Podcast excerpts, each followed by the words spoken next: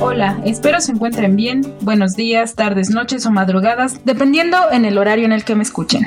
Soy Carolina Mendoza, la anfitriona de este podcast llamado Yero, Yero, Yero, y les doy la bienvenida a este mi capítulo cero. Les confieso que desde hace tiempo había tenido la inquietud de hacer un proyecto así. Estoy feliz de que por fin este se haya dado. Los temas de hoy son sumamente interesantes. Vamos a reflexionar un poco sobre la autoaceptación, tu rol en la sociedad y cómo es que la percepción de la vida está muy ligado con la manera en la que te desenvuelves. Esto y demás temas los comparto con el afán de que si hay una persona que se siente exiliada, aquí puede encontrarse consigo mismo. Ojalá esta comunidad pueda ir creciendo y podamos conocernos más. Quiero compartirles pequeñas historias, reflexiones, pensamientos escritos por mí, basados en experiencias propias y de personas con las cuales he compartido este camino, para de esta manera encontrar a esos seres que han enterrado sus sueños.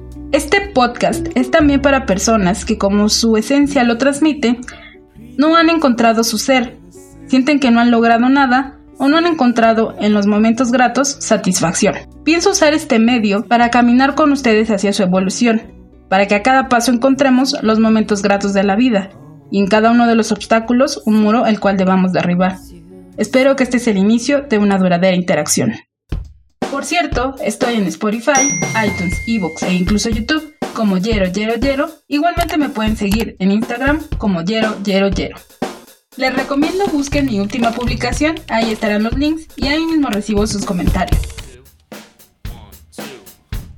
En ocasiones pareciera que tienes más en común con una persona que no ha tenido contacto con la civilización más que con tus propios seres queridos, amigos o personas con las que convives. Esto se los digo porque el día de hoy les voy a hablar sobre una temática que aborda distintos matices. No sé si conocen el caso de Víctor, el pequeño salvaje. A mí siempre que vuelvo a escuchar la historia, me hace pensar automáticamente en el tipo de personas que terminan siendo relegadas o se terminan relegando de la sociedad. Si tú eres uno de tantos que se interesan en este tipo de temas, no despegues los oídos de este podcast.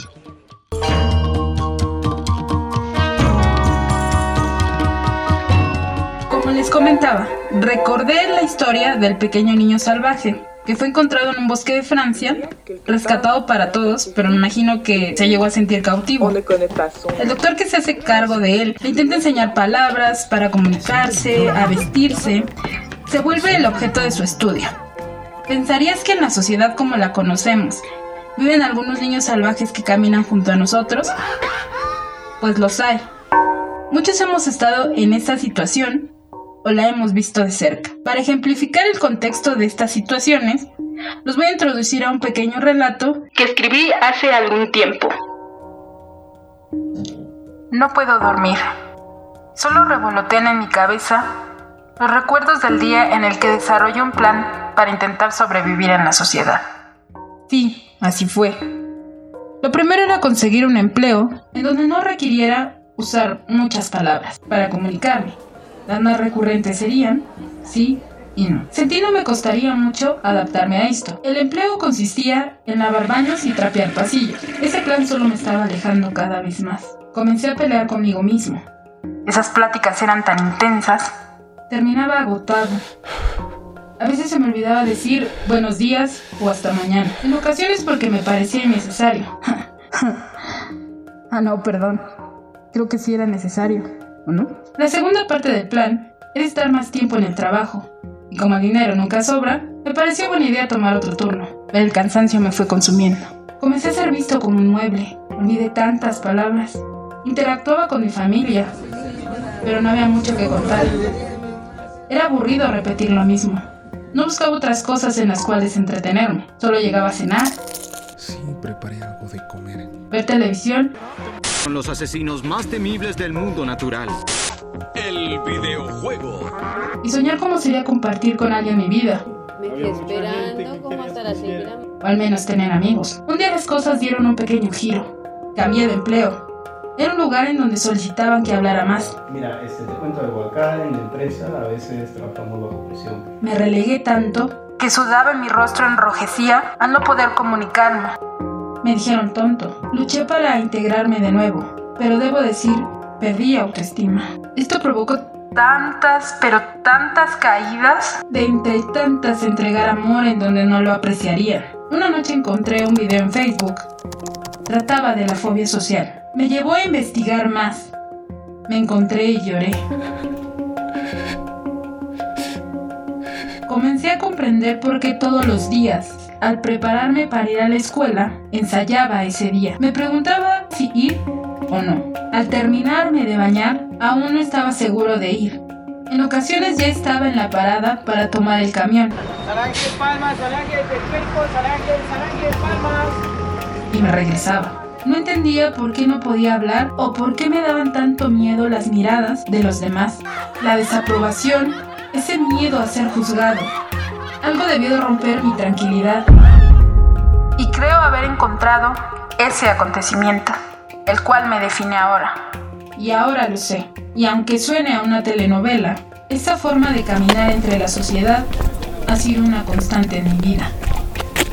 Pero la intensidad no es la misma. Aumentó con el tiempo. Aunque de niño me definiría como tímido, pero no miedoso, recuerdo disfrutar con mis hermanos y algunos amigos de los juegos. Esa etapa la disfruté mucho. Aún siento que me palpita el corazón cada vez que salgo, sobre todo cuando es una nueva situación. Aunque no todo está perdido, si no enfrentas tus miedos, el mundo sigue.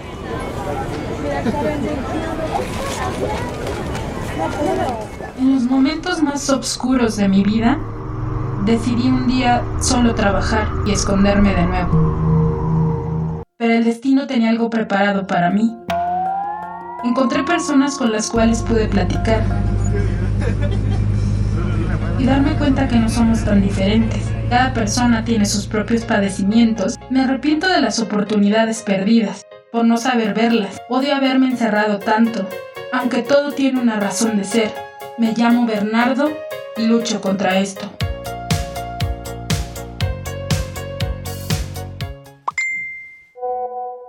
Me llegó un mensaje y dice, Hola, me preocupo por ti. Te quiero. No olvides que estás vivo.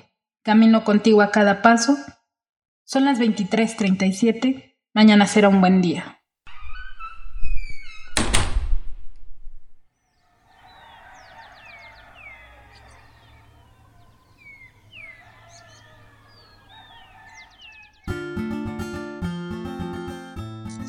Pareció el relato? En este punto deben de estarse preguntando por qué decidí relacionar la película y el relato el cual escribí. A mi parecer tienen mucho que ver, aunque la película trata distintos aspectos, a mí me llamó la atención cómo tratan de integrar al pequeño Víctor a la sociedad, funcionando como ejemplo de cómo es el mundo para muchas personas, que por decisión propia se esconden. Mm, claro, siempre hay una razón para este comportamiento. Ahora sabemos que existen personas escondidas que se identifican con la fobia social. Es el nombre con el cual se le conoce a este miedo a interactuar con los demás y con el entorno, obviamente. Como en el relato de Bernardo, no te permite relacionarte con los demás, limitándote hasta en lo más cotidiano de tu vida. La única manera de cambiar esta situación, aunque sea poco a poco, es enfrentando lo que tanto miedo nos da. Necesitamos ser vistos, pero es válido también a veces querer estar solos. Espero que les haya agradado esta pequeña historia y ojalá les haya servido. Disfrutemos esto llamado vida. Pues bueno, creo que lo notaron. Este tema me apasiona mucho. Estos pensamientos, reflexiones e historias los hago con la intención de que descubran una perspectiva que quizá nunca se habían detenido a contemplar. Fue un gusto pasar este ratito con ustedes. Gracias por su tiempo. Recuerden, Yero, Yero, Yero en Spotify, iTunes, Evox y YouTube. Obviamente los leo en Instagram. Cualquier tipo de comentario, idea para nuevos episodios, me los pueden dejar ahí. Así que nos escuchamos en el próximo capítulo. Adiós.